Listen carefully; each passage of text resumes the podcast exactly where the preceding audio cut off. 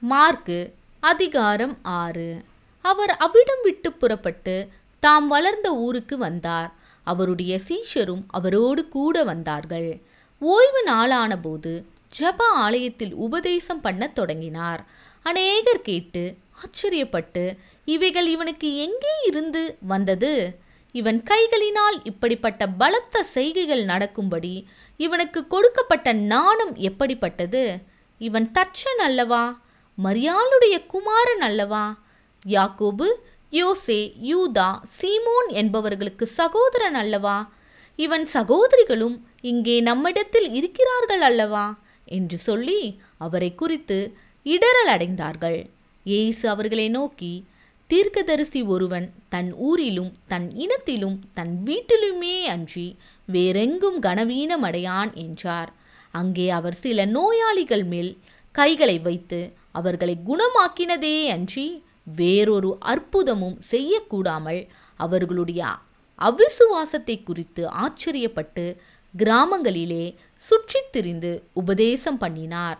அவர் பன்னிருவரையும் அழைத்து அசுத்தாவிகளை துரத்த அவர்களுக்கு அதிகாரம் கொடுத்து வழிக்கு பையை ஆகிலும் அப்பத்தை ஆகிலும் கச்சையில் காசை ஆகிலும் எடுத்துக்கொண்டு போகாமல் ஒரு தடியை மாத்திரம் எடுத்துக்கொண்டு போகவும் பாதரட்சைகளை போட்டு கொண்டு போகவும் இரண்டு அங்கிகளை தரியாதிருக்கவும் கட்டளையிட்டார். பின்பு அவர்களை நோக்கி நீங்கள் எங்கே ஆகிலும் ஒரு வீட்டில் பிரவேசித்தால் அவ்விடத்தை விட்டு புறப்படுகிற வரைக்கும் அங்கே தானே தங்கியிருங்கள். எவர்களாகிலும் உங்களை ஏற்றுக்கொள்ளாமலும் உங்கள் வசனங்களை கேளாமலும் இருந்தால் நீங்கள் அவ்விடம் விட்டு புறப்படும்போது அவர்களுக்கு சாட்சியாக உங்கள் கால்களின் கீழே படிந்த தூசியை உதறி போடுங்கள். நியாய தீர்ப்பு நாளிலே அந்த பட்டணத்திற்கு நேரிடுவதை பார்க்கிலும் சோதோம் கொமரா பட்டணத்திற்கு நேரிடுவது லகுவாயிருக்கும் என்று மெய்யாகவே உங்களுக்கு சொல்லுகிறேன் என்று சொல்லி அவர்களை இரண்டு இரண்டு பேராக அனுப்பினார். அவர்கள் புறப்பட்டு போய் மனம் திரும்புங்கள் என்று பிரசங்கித்து அநேகம் பிசாசுகளை துரத்தி அநேகம் நோயாளிகளை எண்ணெய் பூசி சொஸ்தமாக்கினார்கள். அவருடைய பேர் பிரசித்தமானபடியினால் ஏரோது ராஜா அவரை குறித்து கேள்விப்பட்டு யோவான் ஸ்நானன் மரித்தோரிலிருந்து எழுந்தான். ஆகையால் அவனிடத்தில் இந்த பலத்த செய்கைகள் விளங்குகிறது என்றான். சிலர் அவர் எலியா என்றார்கள்.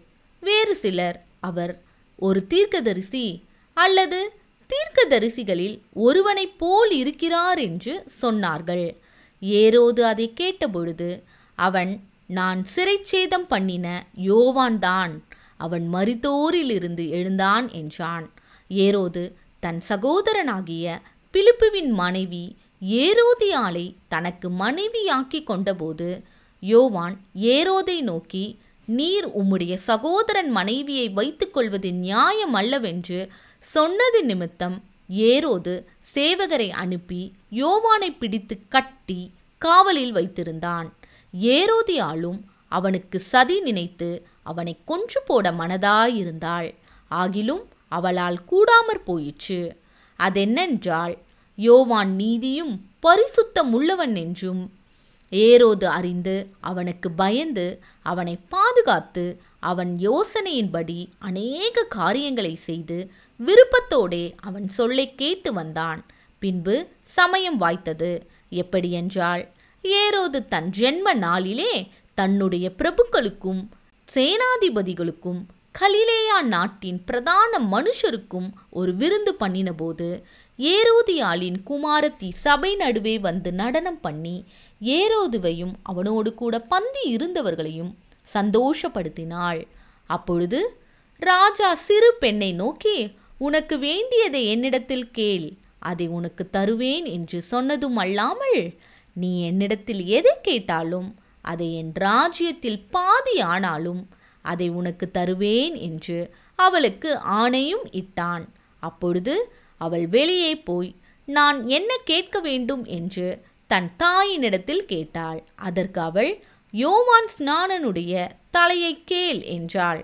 உடனே அவள் ராஜாவினிடத்தில் சீக்கிரமாய் வந்து நீர் இப்பொழுதே ஒரு தாளத்தில் யோவான் ஸ்நானனுடைய தலையை எனக்கு தர வேண்டும் என்று கேட்டாள். அப்பொழுது ராஜா மிகுந்த துக்கமடைந்தான். ஆகிலும் ஆணையின் நிமித்தமும் கூட பந்து இருந்தவர்களின் நிமித்தமும் அவளுக்கு அதை மறுக்க மனதில்லாமல் உடனே அவனுடைய தலையை கொண்டு வரும்படி சேவகனுக்கு கட்டளையிட்டு அனுப்பினான். அந்தபடி அவன் போய் காவற்கூடத்திலே அவனை சிறை சேதம் பண்ணி அவன் தலையை ஒரு தாளத்திலே கொண்டு வந்து அதை அந்த சிறு பெண்ணுக்கு கொடுத்தான். அந்த சிறு பெண் அதை தன் தாயினிடத்தில் கொடுத்தாள். அவனுடைய சீஷர்கள் அதை கேள்விப்பட்டு வந்து அவன் உடலை எடுத்து ஒரு கல்லறையில் வைத்தார்கள். அப்பொழுது அப்போஸ்தலர் இயேசுவினிடத்தில் கூடி வந்து தாங்கள் செய்தவைகள் உபதேசித்தவைகள் யாவையும் அவருக்கு அறிவித்தார்கள். அவர் அவர்களை நோக்கி வனாந்தரமான ஓரிடத்தில் தனித்து சற்றே இளைப்பாரும்படி போவோம் வாருங்கள் என்றார். ஏனெனில் வருகிறவர்களும் போகிறவர்களும் அநேகராயிருந்தபடியினால் போஜனம் பண்ணுகிறதற்கும் அவர்களுக்கு சமயமில்லாதிருந்தது. அப்படியே அவர்கள் தனிமையாய் ஒரு படவில் ஏறி வனாந்தரமான ஓர் இடத்திற்கு போனார்கள்.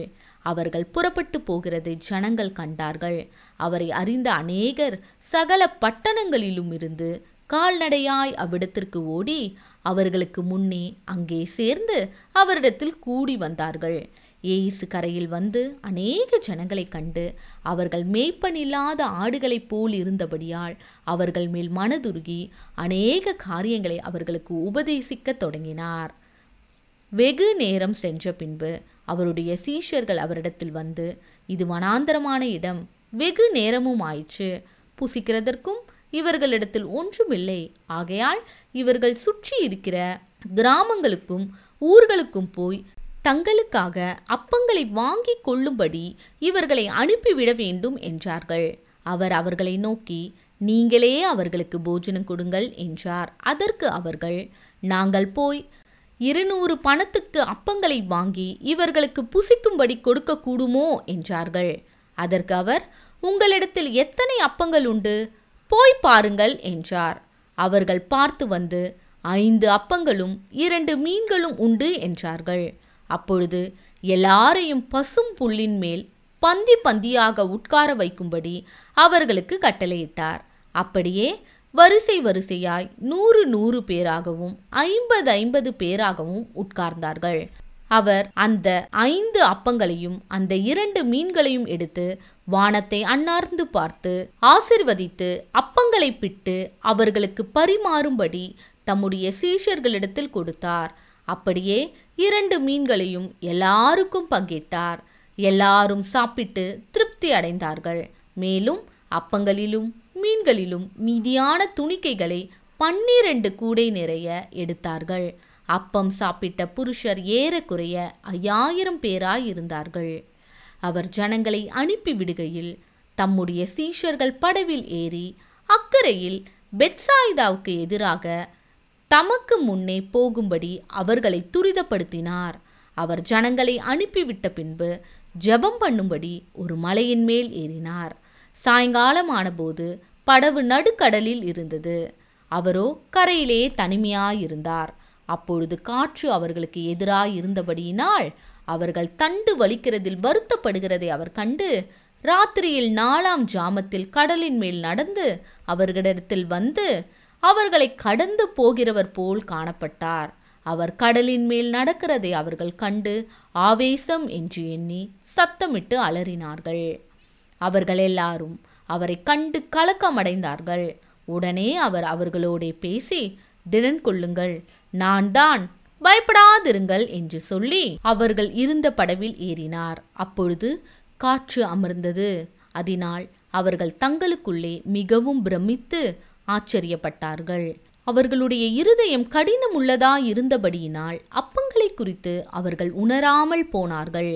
அவர்கள் கடலை கடந்து கெனேசரேத் என்னும் நாட்டிற்கு வந்து கரைப்பிடித்தார்கள் அவர்கள் படவிலிருந்து இறங்கினவுடனே ஜனங்கள் அவரை அறிந்து அந்த சுற்றுப்புறம் எங்கும் ஓடி திரிந்து பிணியாளிகளை படுக்கைகளில் கிடத்தி அவர் வந்திருக்கிறார் என்று கேள்விப்பட்ட இடங்களிலெல்லாம் சுமந்து கொண்டு வந்தார்கள். அல்லாமலும் அவர் பிரவேசித்த கிராமங்கள் பட்டணங்கள் நாடுகள் எவைகளோ அவைகளின் சந்தை வெளிகளிலே வியாதிக்காரரை வைத்து அவருடைய வஸ்திரத்தின் ஓரத்தை ஆகிலும் அவர்கள் தொடும்படி உத்தரவாக வேண்டும் என்று அவரை வேண்டிக் கொண்டார்கள். அவரை தொட்ட யாவரும் சொஸ்தமானார்கள்.